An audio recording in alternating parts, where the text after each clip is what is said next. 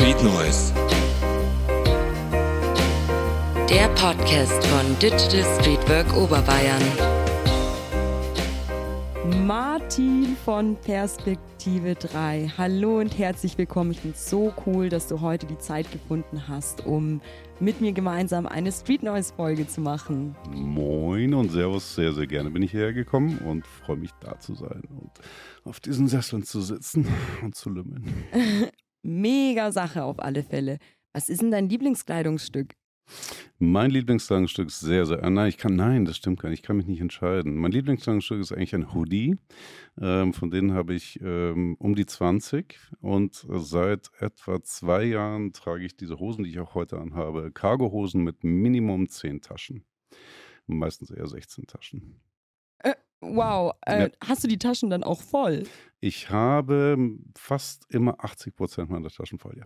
Tatsächlich. Das ist mein Streetwear-Kleidungsstück. Äh, ist nicht zu schlagen. Besser als jeder Rucksack. Wenn du sagst Streetwork, dann hast du wahrscheinlich in deinen Taschen Gegenstände, die nützlich sein könnten für die Menschen, mit denen du in Kontakt trittst. Was, ja. was ist denn da so mit dabei?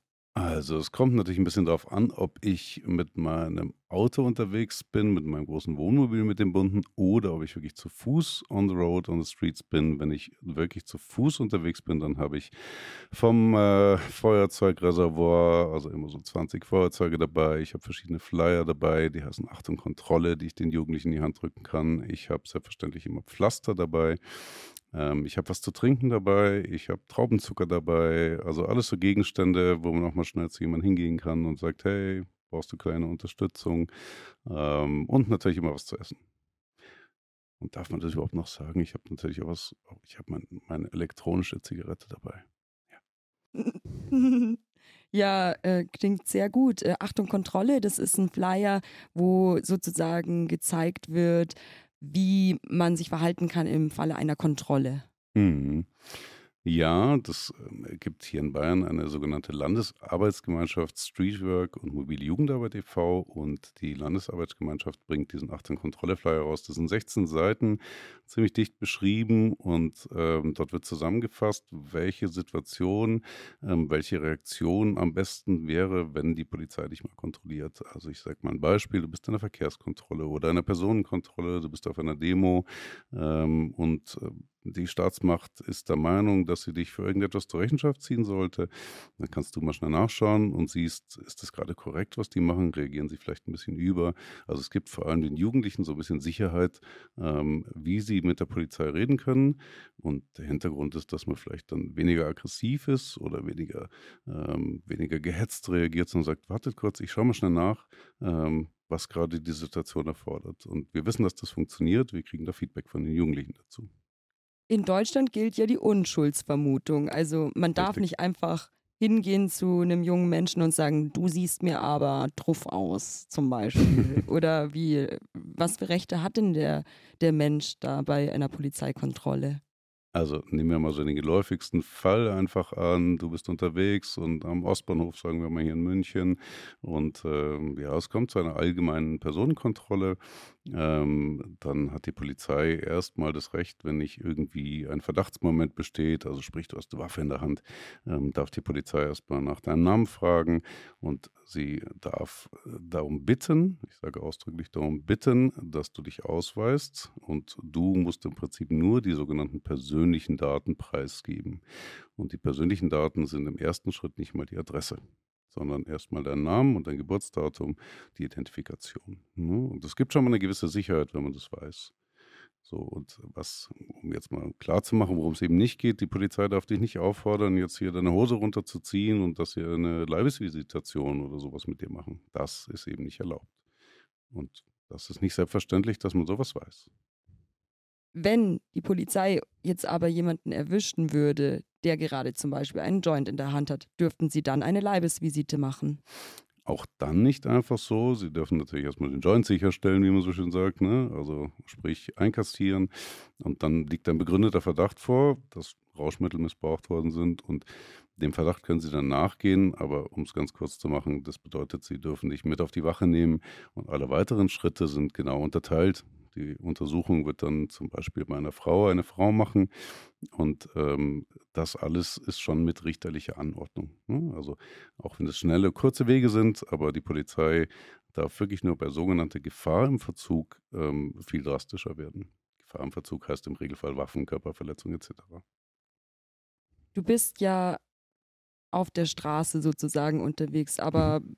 besonders mit deinem bunten Wohnmobil. Wie bist denn du, also das für die Zuhörer, die Perspektive 3 nicht kennen, er erkläre ich das mal kurz. Das ist quasi ein alter Fiat Ducato, ein Wohnmobil, das ja. richtig bunt angesprayt ist und du bist in München unterwegs, viel auch an der Isar entlang. Ja. Hast auch eine Zufahrtsgenehmigung, du darfst da unterwegs yeah. sein. Die einzige Zufahrtsgenehmigung. Und bietest, Bin ich ein bisschen stolz. Ja, du kannst auch stolz drauf sein. Es ist echt eine coole Errungenschaft. Mhm. Ja, also, dass das München erlaubt, das hat mich auch überrascht. Hm, mich erst, mich erst. Ja. Und äh, bietest da mobile Jugendarbeit an. Mhm. Also mobil, weil du unterwegs bist. Und das ist aber ein Teil von Streetwork. Nee, da muss ich natürlich mal total korrekt sein. Ähm, ich bin dem Auftrag nach in Heidhausen, Au, Giesing angrenzend unterwegs. So ist es erstmal niedergeschrieben und mein, mein Berufsfeld heißt tatsächlich mobile Jugendarbeit. Ähm, man kann das Ganze heutzutage nicht mehr so voneinander treffen. Ich bin ähm, über eine sogenannte Kooperationsvereinbarung verbunden mit Streetwork und leiste hauptsächlich Beratung, ähm, wenn man das jetzt mal so gesetzlich betrachtet. Ähm, ich selber sehe mich im, in einem anderen Auftrag. Ich sehe mich in einem Auftrag, der, ähm, hm, wie soll ich es am besten erklären, der der eine allumfassende Lebensberatung für Jugendliche anbietet, ohne sie zu pädagogisieren. So. Also wir müssen unterscheiden zwischen dem gesetzlichen Auftrag, der ist so geregelt, und dann dessen, was ich tue, aber da kommen wir sicher noch später darauf zurück. Sprich, du bist nicht mit dem erhobenen Zeigefinger unterwegs. Auf gar keinen Fall. Also es gibt so einen Wahlspruch, den wir haben, ähm, dass wir nicht für das Wohlverhalten der Jugendlichen und jungen Erwachsenen da sind, sondern für ihr Wohlbefinden. Und genauso meinen wir das auch. Das ist mal eine starke Aussage. Und wie sieht es dann in der Praxis aus? Wer kommt denn zu dir? Ja, ich glaube, da müssen wir so kurz ein bisschen ausholen. Ähm, 2019 habe ich mit dem ganzen Angebot ja angefangen und habe da eine Stelle übernommen, die zwei Jahre lang gar nicht mehr existiert hat. Ich habe das Wohnmobil übernommen und da war lange kein Betrieb gewesen und äh, wer hätte es gedacht, 2020 kam Corona und Corona hat natürlich einiges gemacht. Und wir durften eine Zeit lang nicht arbeiten, wie so viele in unserer Branche. Wir waren ähm, gefesselt. Ähm, ich war selbst zwei Monate kaltgestellt und durfte eigentlich nicht raus. Und nach zwei Monaten gab es da Dank ein paar Änderungen. Und in der Corona-Zeit hat sich ganz, ganz viel getan. Und es hat sich auch viel getan in Richtung, mit wem will ich arbeiten, mit wem kann ich arbeiten. Und daraus ist das geworden, was heutzutage die Perspektive 3 darstellt. Also, wenn du darüber sprichst, für wen ich da bin, in der heutigen Zeit kann ich sagen, ich mache Gruppen- und Klickenarbeit. Und ähm, ich bin für eine sehr, sehr große Gruppe, also für meine Person sehr große Gruppe unterwegs von fast 150 Leuten und da gibt es mehrere Klicken drin. Wow. Ja. Wie, wie, hast, wie haben die dich gefunden? Wie hast du sie gefunden? Und äh, wie hat sich das Angebot entwickelt, dass das ja auch von den Jugendlichen mitgestaltet wird? Und ja. Ja, ich würde jetzt natürlich gern sowas sagen wie, ja, dann bin ich da rausgegangen und dann habe ich die so aufgerissen und dann, aber ist natürlich Quatsch. In Wirklichkeit ist es so gelaufen, dass die mich gefunden haben und zwar eine kleine Clique von elf Leuten sind zu mir gekommen an einem sehr, sehr, sehr, sehr schönen Tag an der Isar unten und ich bin da gestanden mit zwei meiner Leute und die kamen auf uns zu und haben gesagt, was seid ihr für welche? Und das war tatsächlich der Beginn einer, einer wunderbaren Arbeitsfreundschaft, die ähm, genau die Perspektive 3 generiert hat, die wir heute haben. Also ganz ehrlich, die haben uns gefunden, weil sie uns komisch fanden. Ja, dazu muss ich sagen, für jeder, der heute die Podcast-Folge nicht ansieht, sondern nur zuhört, Martin ist wirklich eine Person. So, er hat einen Iro, er hat Tattoos, Piercings, ähm, sieht so Stimmt. sehr punky aus. Also bist, äh, bist eine coole Type.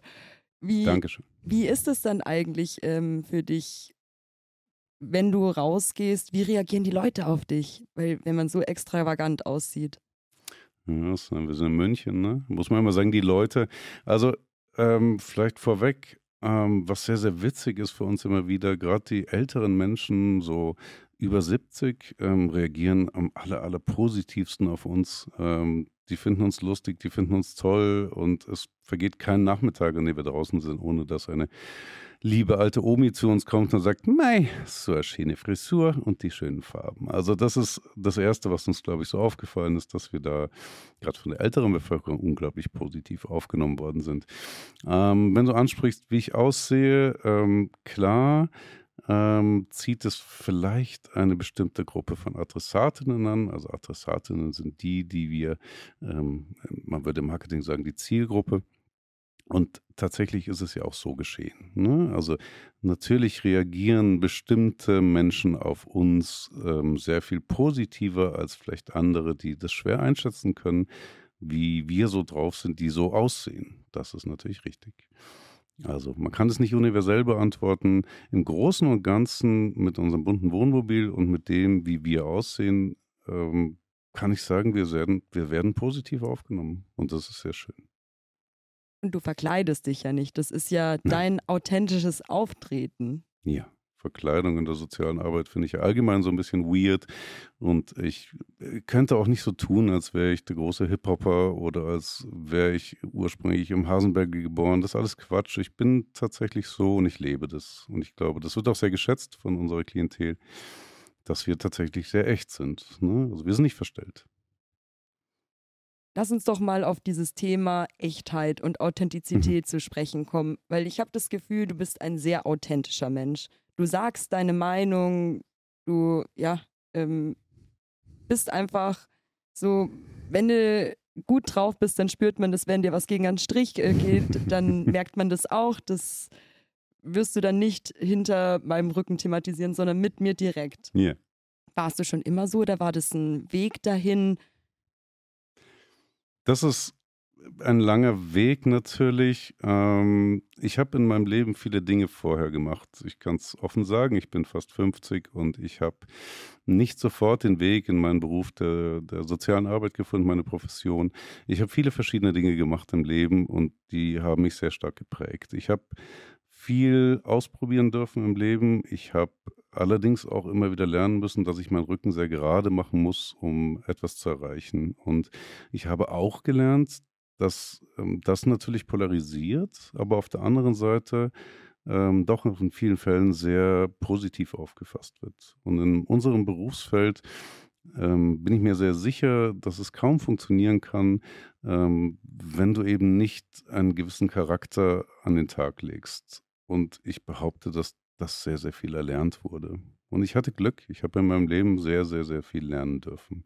Das ist ja auch etwas, was ich meine Klientel gerne eröffnen möchte. Diese Lernprozesse, die anstrengenden Lernprozesse und die sehr, sehr gut sind und die sehr viel Spaß machen.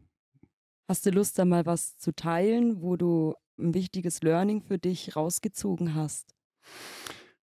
Ähm, ja, ich glaube, hm, ich habe ich habe gute 15 bis 20 Jahre je nach Sichtweise im Handwerk verbracht. Ich hatte eine Firma, Innenausbau etc. Und ich, habe Kunden gehabt und diese Kunden waren mal so und mal so. Und selbstverständlich äh, arbeitet man im Handwerk zur Kundenzufriedenheit und zur eigenen Zufriedenheit. Und manchmal sind die Kunden nicht so zufrieden, manchmal haben die Kunden recht. Vielleicht haben wir irgendwas nicht so gut gemacht. Manchmal haben die Kunden aber auch nicht recht.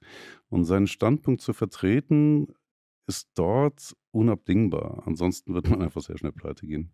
Ich bin nicht pleite gegangen und ich habe mich immer wieder üben dürfen und immer wieder trainieren dürfen. Also, ähm, wie kann ich einen Standpunkt gut vertreten? Und dass ich ein Sturkopf bin, ist natürlich klar und das hilft auch. Ja, das hilft sehr. In der sozialen Arbeit auch. ja, ich kann mir auch gut vorstellen, dass äh, wenn man sich wirklich traut, sich selbst zu leben in all seinen Facetten, dann zieht man auch die richtigen Menschen in sein Leben. Hoffentlich. Bis jetzt, ähm, ich kann es nur wiederholen, ich habe wahnsinnig viel Glück gehabt und ich war sehr, sehr viel und sehr oft umgeben von Menschen, ähm, die man vielleicht als Gleichgesinnte nicht unbedingt bezeichnen könnte, aber die ein gewisses Grundverständnis füreinander hatten. Und das ist Glück. Und das gebe ich gern weiter. Also du sagst Glück, das war ein Glücksfaktor bei dir. Ja. Was würdest du sagen, waren weitere Faktoren, die dir geholfen haben, jetzt da zu sein, wo du bist? Ich glaube, ähm, dass ich frühzeitig ähm, gelernt habe, zum Beispiel mich von Männlichkeitsbildern zu verabschieden. Ich hatte Glück, so in den 20er Jahren, in den frühen 20er Jahren mit Menschen in Verbindung zu kommen, die ähm, die klassischen Männerrollen und Männlichkeitsbilder nicht vertreten haben. Und ich habe von denen gelernt. Also ich musste in vielen Punkten nicht so sein, wie man erwartet hätte, dass ein Mann sein muss. Und das hat mir sehr geholfen. Ich habe ähm, viel loslassen können und mich dadurch viel öffnen können. Ähm, was mir in meiner jetzigen Arbeit sehr zugute kommt, man muss dazu sagen, dass ich eine, ja, mit einer relativ großen Gruppe Menschen äh, unterwegs bin in meiner Arbeit, die sich der LGBTIQ-Plus-Bewegung queer zuordnen ähm, und die das klar wahrnehmen, dass ich eben dieses Männlichkeitsbild weder leben muss noch leben möchte. Und ich glaube, das ist ein großer Wendepunkt in meinem Leben gewesen, dass ich Anfang der 20er Jahre Glück hatte, die Richtigen zu treffen, die gesagt haben, naja, kannst du schon machen, musst du aber nicht. Ne? Und dieses Loslassen können ist ein großer Teil gewesen. Beeinflusst mich bis heute. Klingt wertvoll. Wenn du, ja. wenn du sagst, so typische Männerbilder, da habe ich gleich im Kopf Umgang mit Emotionen. Ja. Ja. Was denkst du denn dazu? Hm, Umgang mit Emotionen, ja, natürlich klar, lebenslange Herausforderung. Ähm, ich denke, dass ich da etwas weniger Vorbehalte habe, mich den eigenen Emotionen zu stellen und gerade so, wie du es vorhin erwähnt hast, ähm, das Echtsein, das Authentischsein an einem Tag, an dem ich äh, for reasons nicht gut gelaunt bin oder es war anstrengend, ich bin sehr müde, äh, irgendwas in der Richtung, werde ich so sein. Das heißt, ich werde meine Emotionen kundtun. Ich gehe also meine Arbeit rein, treffe meine Jugendlichen und versuche nicht der Clown zu sein oder happy zu wirken, sondern dann sind meine Emotionen so, wie sie sind. Und die Leute können das an mir ablesen. Und dadurch habe ich weniger Druck.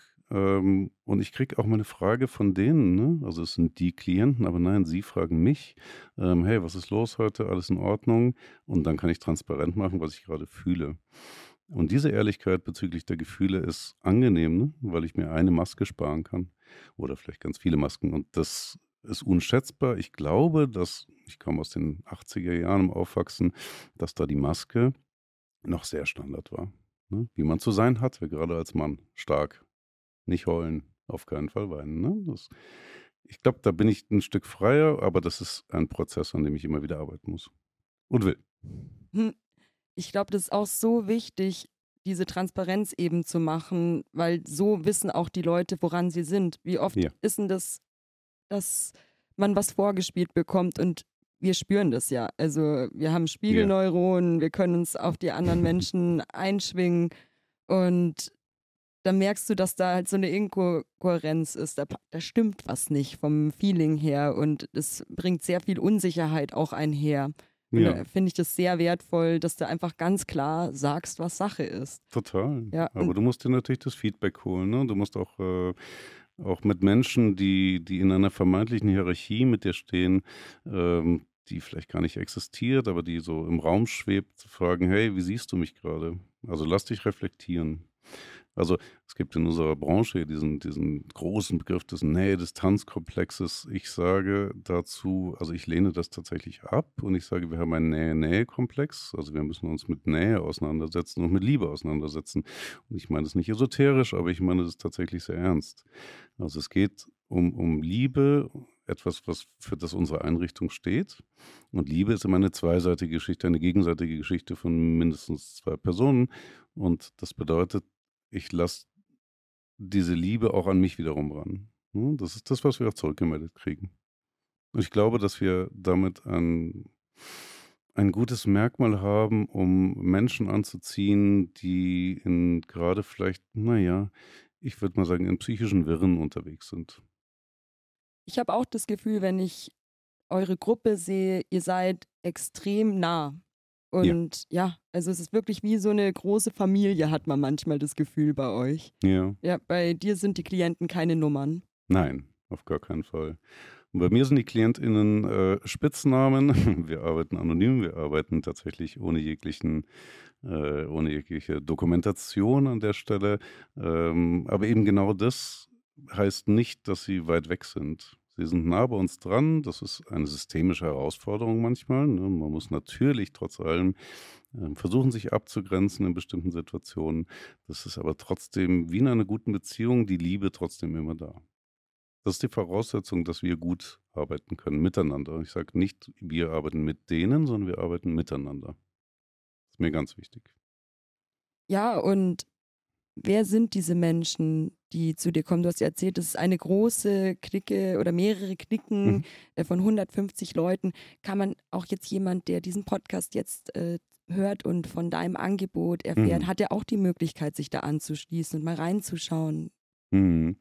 Klar, also ne, wir haben unser definierter Auftrag, wie wir dazu sagen, ist äh, gebunden an gewisse gesetzliche Vorgaben. Die gesetzlichen Vorgaben heißen, Menschen zwischen dem 14. und dem 27. Lebensjahr, ähm, das kennst du, für die sind wir offiziell zuständig. Ähm, zum einen lässt sich das so genau gar nicht einhalten, denn was ist denn mit jemandem, der zu einer Gruppe dazugehört und vielleicht gerade 29 geworden ist, darf der jetzt nicht kommen.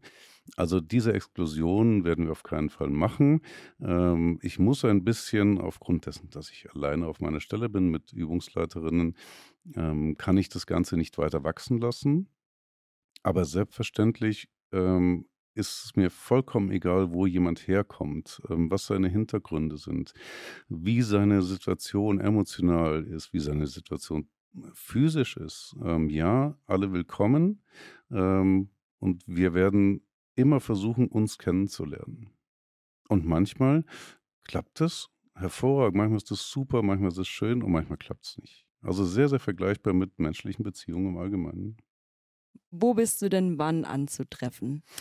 Ja, ne? Also jetzt kommt ja der Frühling und im Frühling werden wir erstmal wieder vorwiegend an der Isar unten sein, an der Wittelsbacher Brücke. Wir sind dort, ja, tatsächlich so sechs Meter vom Wasser weg. Ähm, der schönste Arbeitsplatz, wenn die Sonne untergeht abends, ähm, kann ich nur empfehlen, mal vorbeizuschauen. Das ist wunderschön. Wir haben unser Wohnmobil da stehen. Bei uns gibt es immer was zu essen und zu trinken und zu sitzen und zu ratschen. Also da sind wir jetzt ab Ende März wieder anzutreffen.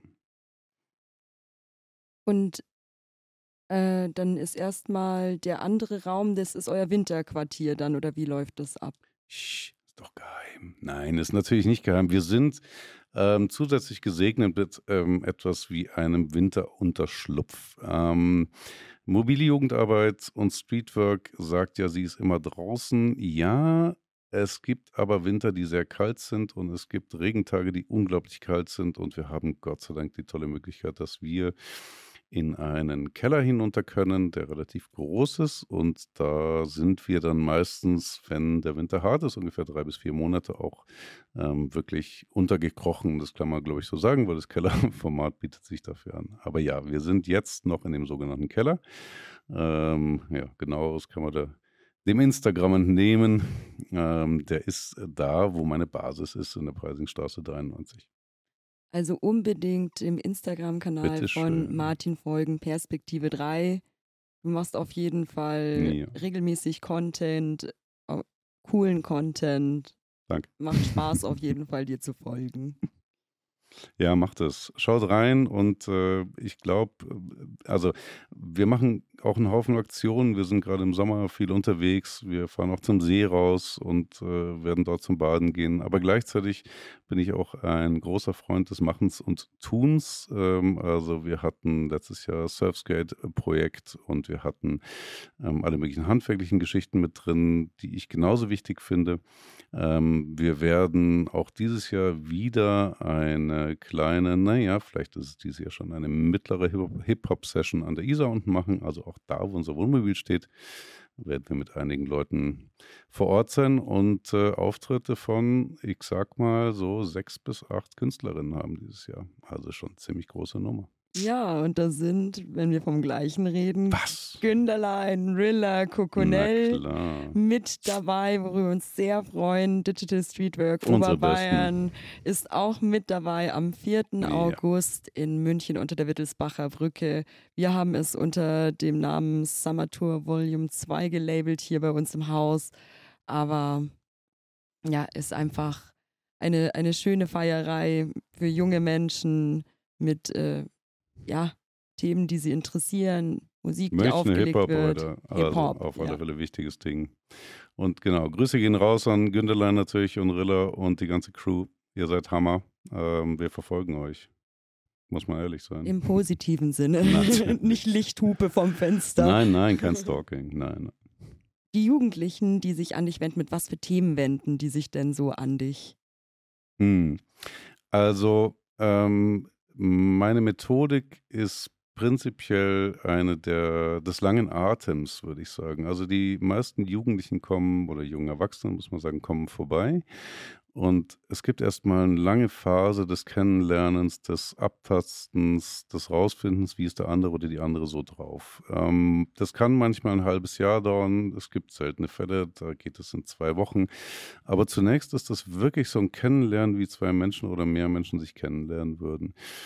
Sobald es dann so in Phase 2 übergeht, ähm, kommt einfach mal so ein Beiseite nehmen häufig dazu und äh, du kann ich mal kurz mit dir reden. Und dann würde ich sagen, der Blumenstrauß der Themen, die an mich herangetragen werden, ist so riesig, dass man ihn nicht tragen könnte. Ähm, es gibt ein paar Sachen, ein paar Merkmale, die einfach häufig auftreten. Also wenn ich eins der wichtigsten Merkmale nennen müsste, würde ich sagen, Schwierigkeiten mit den Eltern. Elternhaus, Elternthemen, Pubertät, weiterführende Pubertät sind riesengroß. Ähm, und es gibt viel Gesprächsbedarf dazu, vielleicht mit einem Erwachsenen auch mal, der nicht Eltern ist. Ähm, klingt erstmal so nach einem Thema, was, naja, ähm, haben das nicht alle Jugendlichen? Ja, aber alle Jugendlichen in unterschiedlichen Ausprägungen. Und diese Elternthemen, die an uns herangetragen werden, sind ähm, teilweise wirklich massiv. Also es sind schon, ja, man ist kurz still über manche Geschichte, die einem so präsentiert wird. Hast du ein Beispiel? Also leider muss ich sagen, eins der, hm, der unschönsten Beispiele ist nach wie vor Coming-out-Situationen. Also wir haben eine Person, die ähm, zu Hause erzählt, dass sie non-binär ist oder dass sie schwul ist oder dass sie lesbisch ist und ähm, alles, was man sich vorstellen kann. Und die Reaktion zu Hause ist leider keine freudige, sondern oftmals das Gegenteil. Und die Reaktionen der Eltern gehen oft sogar bis dahin, dass die Kinder aus dem Haus rausgeworfen werden. Also ähm, wir sind 2023, ähm, irgendwie will man das nicht mehr im Kopf haben, dass das immer noch so ist, aber ja, es passiert. Also die Ablehnung aufgrund einer sexuellen Orientierung oder einer Genderorientierung ist ein Riesenthema nach wie vor. Leider, leider. Ich verstehe es einfach nicht. Es Sehr ist schwierig. Absolut unbegreiflich für mich, was eigentlich das Problem dabei ist. Die Leute, lass doch die Leute lieben, wen sie lieben, lass die Leute Ja. sein, wer sie sein wollen. Ja, ich, ich, auf- aufgrund meiner Ausbildung und aufgrund meiner langen Erfahrung habe ich immer viel Verständnis für kulturelle Unterschiede und für, für Herkunftsthematiken. Es sind viele Menschen bei mir, die auch äh, in zweiter Generation aus Zuwanderung stammen. Und bei allem Verständnis komme ich natürlich auch da oft an meine Verständnisgrenze und sage 2023 ähm, kann schwul sein oder nicht zugeordnet sein, kein Problem mehr darstellen, aber die Realität li- sieht leider anders aus, muss man ehrlich sein. Das ist hart zum Teil, wirklich hart. Wie, wie unterstützt du da die Menschen? Was sagst du ihnen? Das ist ja Hm. richtig grausam, von den Eltern abgestoßen zu werden. Das tut weh. Ähm, der erste Schritt ist erstmal, ihnen, ähm, so gut es geht, das Gefühl zu geben, dass sie richtig sind, wie sie sind. Klingt banal, ist aber nicht so banal, denn wenn dir die Familie mit großer Verwandtschaft versucht auszureden, dass du vielleicht eben als Mädchen auf Frauen stehst, ähm, kommt früher oder später der Zeitpunkt, wo du dir vielleicht die Frage stellst, liege ich richtig? Also vielleicht haben die ja recht. Also vielleicht ist es ja so, dass, ne? Und genau diese Situation ähm, gilt es oft als erstes abzufangen. Und zu sagen, nein, auf alle Fälle bist du ganz, ganz richtig in dem, was du fühlst. Und da verbringt man viel Zeit damit. Also es zieht sich hin. Ähm, Erstmal dieses I'm right-Gefühl wieder, wieder in den Seelen zu verankern. Und der nächste Schritt ist natürlich konsequenterweise, je nach Problemlage und Problemstellung, dass wir auch in professionelle Beratung weitergeben müssen. Ich kenne meine Grenzen, ne? ich weiß, was ich leisten kann. Und selbstverständlich gibt es auch in München Stellen, wo wir dann genau für diese Themen Beratungen organisieren können. Aber wir versuchen wirklich zuerst mal zu stärken, zu empowern, wie wir dazu sagen, die Resilienz zu fördern gegenüber diesen Anfeindungen, die da auftauchen. Weil die Jugendlichen ja oft nicht einfach gehen können. Es ne, ist ja nicht so, dass sie sich aussuchen können und sagen, na, dann gehe ich, wohne ich halt woanders. Weiß jeder, der von zu Hause ausgezogen ist, so einfach läuft es nicht. Und in München ist es ja noch mal ah, schwieriger. In München ein Albtraum, was das angeht, ja. Ausziehen und auch eine WG gründen oder sowas ist sehr, sehr schwer geworden, auch für die 18-, 19-Jährigen. Schweres Ding, also ich kann sagen, die meisten im Alter von immer noch 20 bis 22 leben zu Hause. Genau aus dem Grund, weil sie sich nicht leisten könnten, eine Wohnung zu nehmen in der Ausbildung, ja, ah, was, ja. die haben zwar schon aufgestockt in vielen Ausbildungsberufen, aber ja, äh, ja. passt halt trotzdem nicht zusammen mit was das Leben kostet. Nein. Leider nein. Und natürlich, wenn ich jetzt ganz, ne, als, als Mensch, der auch immer ein politischer Mensch war, habe ich natürlich den Willen auch immer eher dafür zu sorgen oder mitzuhelfen, besser gesagt, dass die Eltern ein Verständnis äh, dafür entwickeln, was mit ihren Kindern gerade passiert. Also mein Traum wäre, wenn ich eine Vision haben dürfte, eine Elternarbeit in diesem Punkt zu leisten. Aber da muss ich wieder sagen, ich bin eine Person, und das ist noch nicht möglich, aber ich glaube, dass das eine Option, eine Utopie für die Zukunft sein könnte. Ja, du bist ein sehr politischer Mensch. Ja. Wie hast du das eigentlich geschafft, politisch zu bleiben? So, ich hatte auch eine Phase, da war ich sehr involviert. Ähm, ich bin viel auf Demonstrationen gegangen, habe mich stark gemacht ähm, für gewisse Themen, mm. aber es war, ja, es ist äh, sehr viel Zeit und es ist sehr ermüdend, weil wir haben das Wenigste umsetzen können. Ich glaube, dass man im Älterwerden seine, seine politische Arbeit oder sein politisches Wirken ein bisschen wandelt, schlicht und ergreifend. Also ich war in verschiedenen Parteien, war mal bei den Grünen und war auch bei Die Linke und so und habe das alles eine Zeit lang mitgemacht und hatte da sehr, so ähnlich wie du es andeutest, das Gefühl, dass man irgendwann nichts mehr bewirken kann. Dahinter stehen Apparate, dahinter stehen große Gremien. Ähm, mittlerweile äh, habe ich für mich so ein bisschen den Ausweg gefunden, in, in, kleineren Zusammenhängen zu denken. Das heißt, das, was man so schön kommunalpolitisches Arbeiten nennt, ist so ein bisschen meins geworden. Also man kann in kleinen Rämen vom Bezirksausschuss äh, bis hin zu verschiedenen Gremien oftmals mehr bewirken. Heißt aber nicht, dass man da nicht auch dranbleiben muss und heißt auch nicht, dass die Frustration nicht oft groß ist. Ähm, ich denke, ich habe selber Kinder und für mich ist Aufgeben ähm, keine Option, beziehungsweise ich würde es anders formulieren, meine Kräfte immer wieder umzuleiten, ist das, was mich daran beihält. Also ich äh, merke, ich komme wo nicht mehr weiter und so wie du es beschrieben hast, ne, und so als junger Mensch dann oft noch Frustration und ich, dann gehe ich halt einen anderen Weg. Also man wird vielleicht ein bisschen flexibler sogar, wenn man überhaupt noch flexibel ist, dann ja. Ich glaube, das ist so ein bisschen mein Ding geworden. Ich muss nicht mehr Bundeskanzler werden. So. so. Hätte ich früher gemacht, vielleicht. Das äh, Vote for Martin. Ja, vielleicht vielleicht wird es ja noch in der äh, Kommuni Kommunalpolitik was. Bester Wahlkampf auf alle Fälle. Ja, ja ich glaube, du hast wirklich viele Stimmen, schon allein mit den ganzen jungen Menschen, die dich feiern. Ja, Wäre cool, wenn die alle wählen dürften. Ja. Dürfen sie ja gar Aber nicht. das ist was sehr Vernünftiges, was du ansprichst mit, ich kann gewisse große Apparate nicht verändern, aber ich kann schauen, was in meinem Dunstkreis ja. äh, ich bewegen kann. Ich würde auch jetzt sagen, bei mir nicht, dass ich unpolitisch bin. Ich mache mich ja. trotzdem stark für viele Menschen und äh, werde das auch immer unterstützen und wohlwollend wahrnehmen, ja. Und alleine dadurch, ähm, dass wir in dem, in dem sogenannten Sozialraum, den die wenigsten Menschen da draußen verstehen, unterwegs sind und auch daran aktiv mitarbeiten, dass dieser Sozialraum eben nicht bestimmten Gruppen vorbehalten ist, sondern die Stadt München es auch gerne kundtut, dieser Sozialraum ist für alle da. Ähm, ja, hier haben wir alle.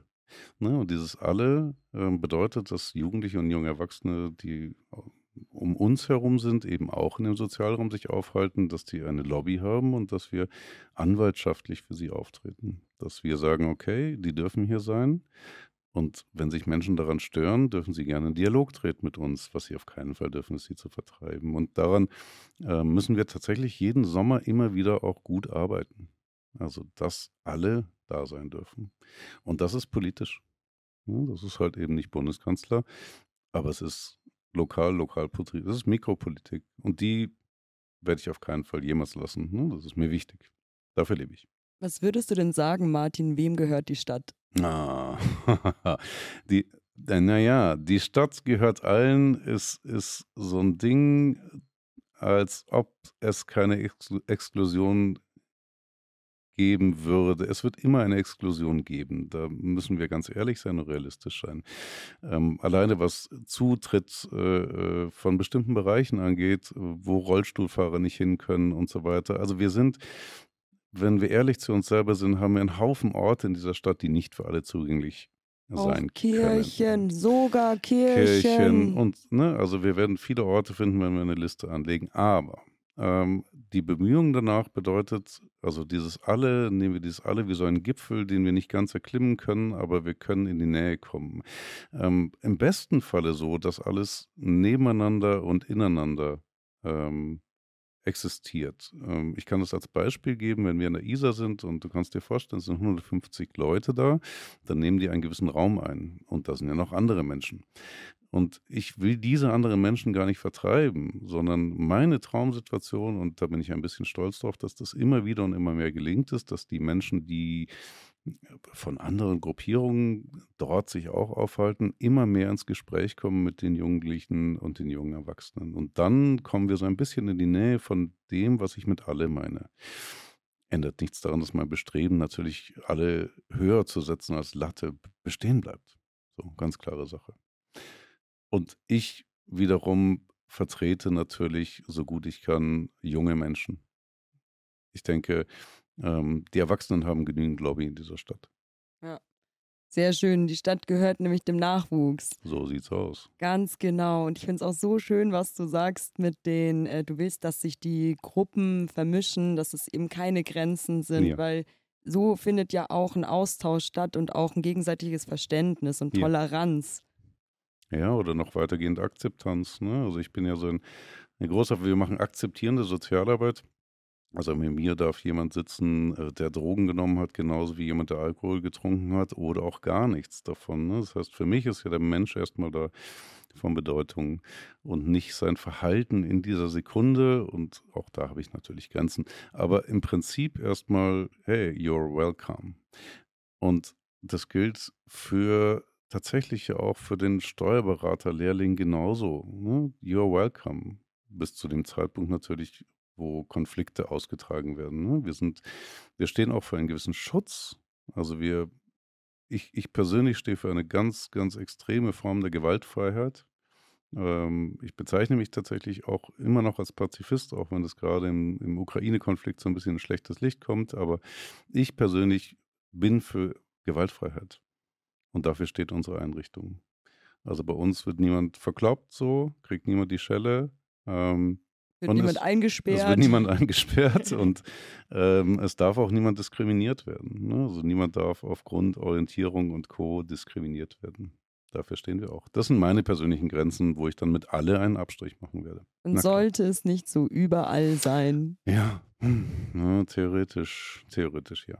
Ja, wir schauen einfach, dass wir jeden Tag die unser Umfeld, das, was wir beeinflussen Exakt. können, mehr prägen in diese Richtung. Ja, und ich sehe, ich bin Optimist. Ich sehe das alles nicht so den Bach runtergehen und nicht die Jugend und bla und diese ganzen Texte, die immer dazu führen sollen, ein gewisses Bild zu erzeugen. So, äh, lass mal, lass mal sehen. Ähm, also ein, ein sehr gegenwärtiges Denken an dieser Stelle. Ich finde es auch so lustig, so dieses Ranten über die Jugend. Ja. Das gab es schon immer. Ja. Also das sieht man sogar, wenn man so in die Lateinbücher schaut, das gab es schon damals. ja, die Griechen. Ähm, ja, gab es schon immer und ähm, vielleicht ist es auch gar nicht so schlecht, ehrlich gesagt. Ich habe das lange sehr negativ gesehen, aber mittlerweile habe ich so das Gefühl, ähm, dass das auch eine gewisse Herausforderung sein kann für die Next Generation, die jeweils kommende. Also ähm, ist es vielleicht so, dass Fridays for Future Kids daher auch einen Ansporn ziehen können, dass sie abgelehnt werden dann. Ne? Und das ist die Jugend, die nicht in die Schule geht und stattdessen Demo macht. Ähm, vielleicht braucht man dieses Spannungsfeld sogar. Also wenn alles harmonisch ist und super und die Jugend ist toll, dann würde ich mir Sorgen machen. Dann wird sich auch nichts verändern. Dann ändert sich nichts, genau. Da haben wir Stillstand, ne? Dann mögen sich alle irgendwie, aber passiert nichts mehr. Ja, aber umso wichtiger ist es eben, in Kommunikation zu treten und zu sehen, wie kann man sich aufeinander zuzubewegen. Was für Themen sind es denn, vor denen Jugendlichen äh, ja einfach sich Sorgen machen ja. und auch so Zukunftsthemen, ja. Absolut. Ist ja auch eine super brisante Zeit, in der wir jetzt leben. Ja, und sie machen sich ähm, in den Gesprächen, in den vielen, die ich habe, sie machen sich auch ein bisschen Sorgen. Und es sind andere Sorgen, als ich sie hatte in dem Alter. Das muss man ganz klar sagen. Ähm, unsere Sorgen waren, ähm, also jede Sorge ist in sich immer richtig und begründet, wie jede Angst auch. Aber in der Rückschau, in der Retrospektive kann ich sagen, dass unsere Sorgen ziemlich klein waren. Und ich musste mit niemandem so intensiv über Kriegsgefahren reden oder oh shit, ich habe Angst, der Weltkrieg kommt daher. Ähm, solche Themen gab es in meiner Jugend tatsächlich nicht. Ne? Der Kalte Krieg war gerade so rum und es war nicht mehr so präsent, die Wende vorbei und so. Es war alles ein bisschen leichter. Und wir haben so eine gewisse Schwere jetzt gerade. Ähm, na klar, ne? makes a difference. Auch Klimawandel. Klimawandel braucht man, also das ist natürlich das Thema auch, selbst bei Menschen, die nicht bei Fridays for Future sind, äh, merken das, spüren das. Ähm, auch Nicht-Bildungsbürgertum Angehörige ahnen tatsächlich, dass da was kommt. Und demzufolge ähm, auch ich, meine Jugend, habe mir keine Gedanken darüber machen müssen. Ein schöner Sommer war ein schöner Sommer. Ne? Diese gewisse Leichtigkeit, die, die jetzt nicht mehr da ist, hat logischerweise Auswirkungen. Also. Und deswegen ist es auch so wichtig, dass man sich Gedanken macht, Deshalb ist es so wichtig, dass man sich Gedanken macht, was man im Kleinen bewegen kann. Yeah. Muss ich jetzt unbedingt für die zwei Wochen nach Thailand fliegen? Muss ich. Oder für fünf. Ja, genau. Brauche ich unbedingt 20 Eier aus einer Legebatterie die Woche oder schaue ich, dass ich lieber sechs Eier vom Bauernhof aus der Umgebung mir hole?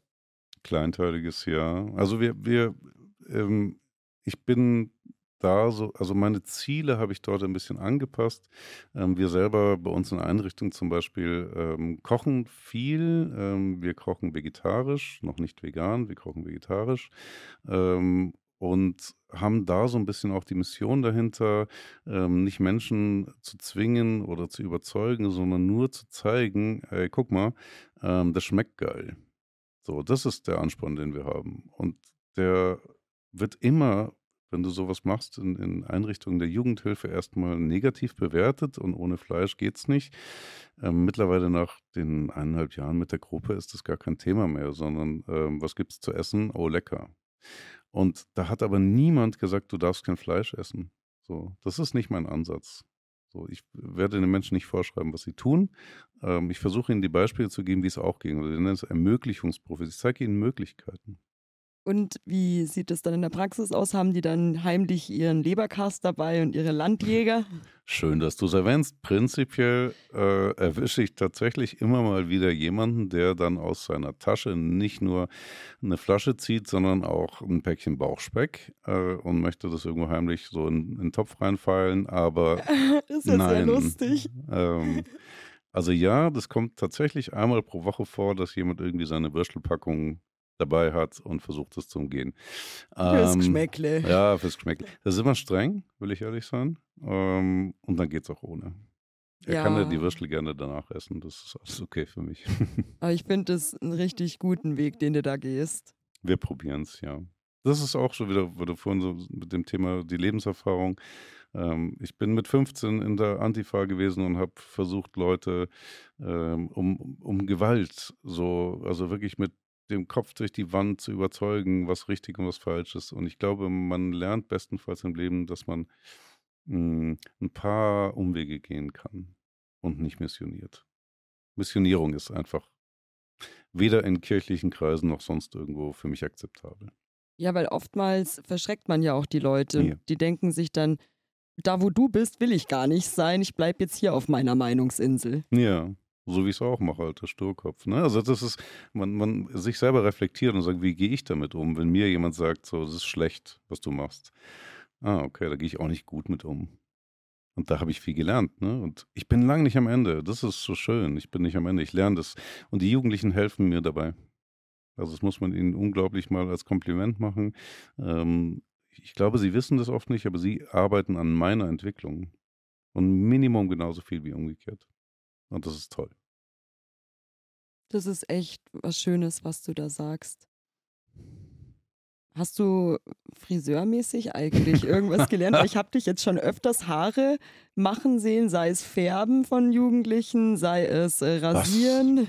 Ah. Ist auch ein Teil deiner Arbeit. Mhm. Also zum einen, ich gestehe, ich hatte mal kurz in meinem Leben die Vision, dass ich eine Ausbildung bei Vidal Sassoon mache zum Stylisten. Ähm, bin ehrlich, ich habe damals so mit 20 oder so die Gehälter gesehen, die hinterher gezahlt werden und habe gedacht, wow, davon kann ich nicht leben. Und habe dann Abstand von genommen und die Branche ist auch nicht sehr echt gewesen zu der Zeit. Aber es fasziniert mich schon immer und ich äh, will ehrlich sein, seit oh, ah, 35 Jahren färbe ich meine Haare und mache irgendwie seltsame Frisuren. Ähm, und ähm, ich habe natürlich viele Menschen jetzt um mich rum in meiner Arbeit, die sich der Punk-Szene im weitesten Sinne zuordnen.